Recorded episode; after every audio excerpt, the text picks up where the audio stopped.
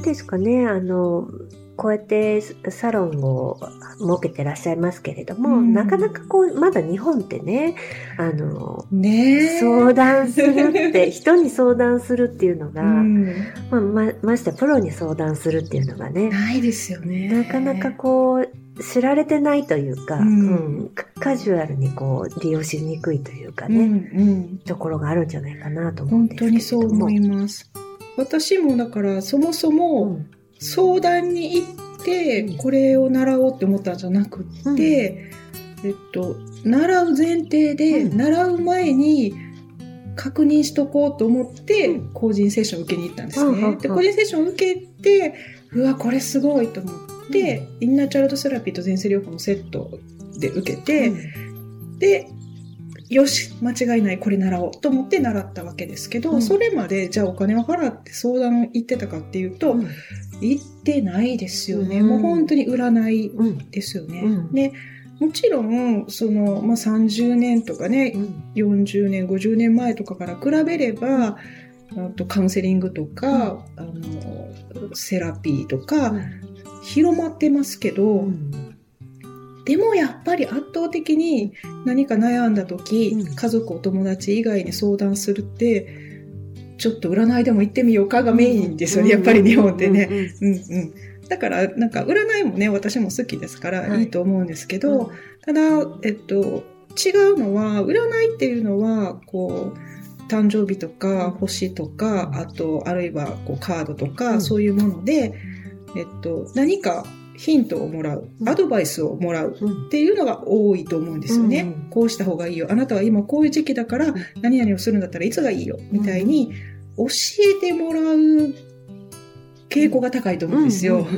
で、カウンセリングとセラピーとかっていうのは大きく違うのは、教えてもらうとかアドバイスをもらうんではなくって、自分の中にある答えに自分で気づく。ってね、うん、よく聞く言葉ですけど、うん、なんか、でもそこが全然違うところで、うん、なんかそこが私好きだなと思ってます。うん、うん、なんか自分の答えって、あの自分で分かってるとは思うんですけど、やっぱり悩み事が満載の時とか、悩み事にこう、どっぷり使ってる時って、あの、見えにくくなりがちなのでね、うん、それを一緒にこう、思考の整理をしたりとか、うん、気持ちの整理をしたりとかっていうのを一緒にやるのがセラピーとかカウンセリングかなと思ってます。うん、うん、なので、本当はね、うん、病気の人じゃなくて、普通の人がちょっと頭がごちゃごちゃしてるとか、最近なんかね、気持ちが不安定になってるなとか、そういう時に気軽に本当は受けてもらえたらいいんですけどね。そうですよね。やあの、こういうところにこう相談に行くっていう、うん、あ知識がないと、うん、情報がないと、ついついこう、話しやすい身近な人に、あの、まあちょっと聞いてって言って、うんうん、そうですよね、うん、友達とかね。ね。で、まあ言ってる時はすっきりするし、はい、相手もね、あの、共感してくれるので、うんうん、だけど、根本的な解決にならないというか、うん、うんうん、時間が経つとまたあのぶり返すというか。そうですね。一時的なこうガス抜きそうですね。になりがちですよね、うん、それでいいそれだって済むこともあるだろうけれども、うん、でもやっぱりなんかこういつもね、あの、すっきりしない状況が続いてて、こじれていく一方なんであれば、こういうところでね、はい、うん、あの、もっと根本的な部分？にアプローチしていって、うん、うん、こうですね、いくっていうのが。ガス抜きだけだとずっとね、うん、同じことをこうぐるぐるぐるぐる、うん、同じことになりがちですもんね。うん、そうですね、うんちょっとそのね、ぐるぐるの輪から、あの、立ち止まって、一歩抜け出すお手伝いができると嬉しいですよね。そうですね。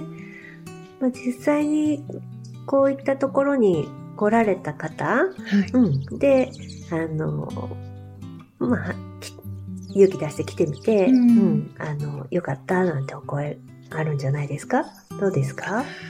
そうですね、うん、なんか、あの、うん、全然、ご本人がこうなりたいと思ってた方向性にもちろん行かれた方もいらっしゃいますよね。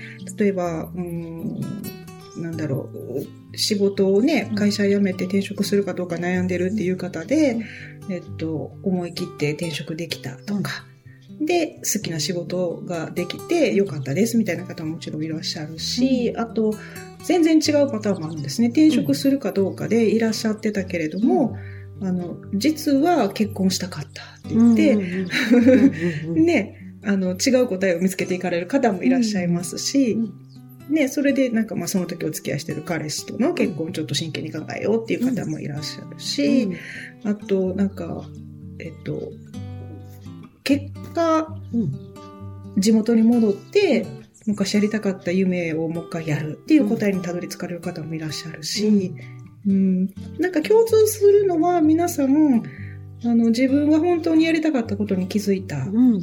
で、それをやってみる、こう、動き出す行動力が出た。うんで、喜ばれる方が多いですかね。うん。ね、なんかこう、もやもやと考えてるときは、うんうん。まあ、例えばね、仕事仕事仕事って一人で生きていかなきゃとかね、うんうんうん、なんかいい待遇でとかって考えてるけど、でも、こうやってカウンセリングを受けて自分の心の奥底にあるものをね、うんあの、こう引き出してもらって話してるうちに、あ、そっか、と。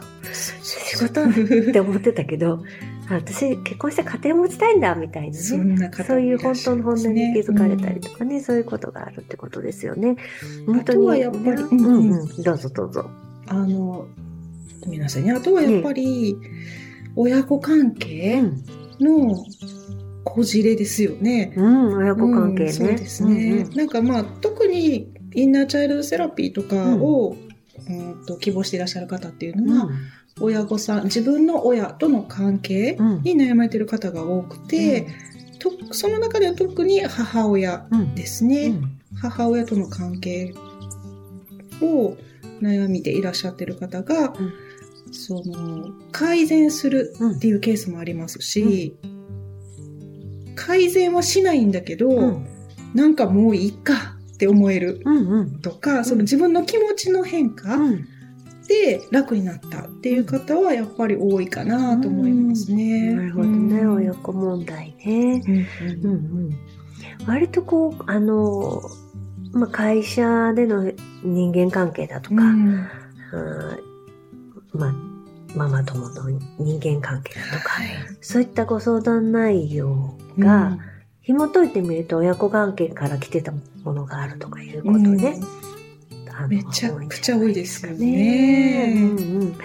まあそこがね、楽になると、いろんなことがこう、呪術つなげて楽になっていきますよね。うんうんうんうんそうですようん。ねね。それがまあちょっとこう、あの、ふ自分の心の深いところと向き合っていく、まあうんメリットというかね、はい。うん、ちょっと勇気を出して相談していただくメリットなのかなというふうに思いますね。結果的にね、それが近道だったりするというかね、うんそういうのありますよね。ね、ちょっとこう、そういうところを見ていくのって勇気がいったり、うん。うん、なんかこのことを人に相談していいのかなっていうふうに思ったりするかもしれないですけど、おね。母さん嫌いって言ったらダメって言われるとかね。ね。いろんな、ね、そ、まあ何でも話してもらっていいですよね、こういう場所では本当にね。うん。あの、安心してください。9割方の方、ご相談見えるときは、うん。なんかお母さん嫌いですし、うん、それからもう母とうまくやっていけないとか、うん。顔も見たくないとかうん。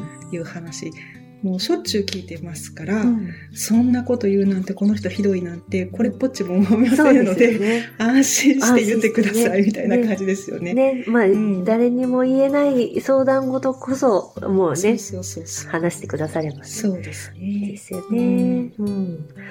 まあ、この、まあ、ラジオを通してね、はい。えーお話、これから何回かにわたって、ん。うん、あの、していきたいなっていうふうに考えてるんですけれども、はい。まあはい、聞き流していただきながらね、そうですね。ね。なんかやりながらうん。気楽に聞いてもらえるといいかなとうん。思いますね。うん。いろんな角度からね、もう、あの、クライアントさんに向けたお話もあったり、はい。同じ同業者向けのね、話であったりとか、まあ、ざっくばらんにね、はい。うん。で、そうですね。うん、ちょっとこう、あの、斜めからの方向も、はい 入れたりなんかしながらね。さっきね、始まる前にちょっとね、うん。ミーティングで言ってたんですね。はい。あの、メンタル心理バラエティみたいな感じで、ね。なんか気軽にいろんなこと取り上げていけたらなと思ってます。そうですね。ねでも、あの、これが、あの、セラピーでいいことなのか、はい。うん。それとも、あの、まあ病院に行くべきなのかみたいな感じでね、深刻に悩んでいらっしゃるようなうん方なんかもおおられると思うんですけれども、うん。まあそういった方にもね、うん。あの、なんていうのかな。あ、ああんまりそんな深刻にならなくてもよかったのかなと思ってもらえたらね、ね。うんうんいいですよね。はい。うんうん。じゃあ、気軽にね感じでね、気軽に、あちょっと始めていきたいなと思いまして、はい第1回目の放送でございました。はいあ、終わり前に一個いいですか？はい、どうぞ。で、この私のお話を聞いてくれている、そのお声はどなたっていうことなんですけど、はい 自己紹介最後にしておいてもらいましあ、ょうか。私ですかね。はい申し遅れました、えーハッピーライト大阪の所属セラピストの北村逸子と言います。いつこさん、よろはい、しくお願いします。くお願いします。まあ、これからね、聞き手として、主に番組に参加させていただくことになると思います。はいよろしくお願いいたします。じゃあ、これからちょっとね、二人のヒプノセラピストで、はい、ゆるっとはい。おしゃべりまた続けていきましょう。そう次回ですね以降ね。。はい。また聞いてください。はい。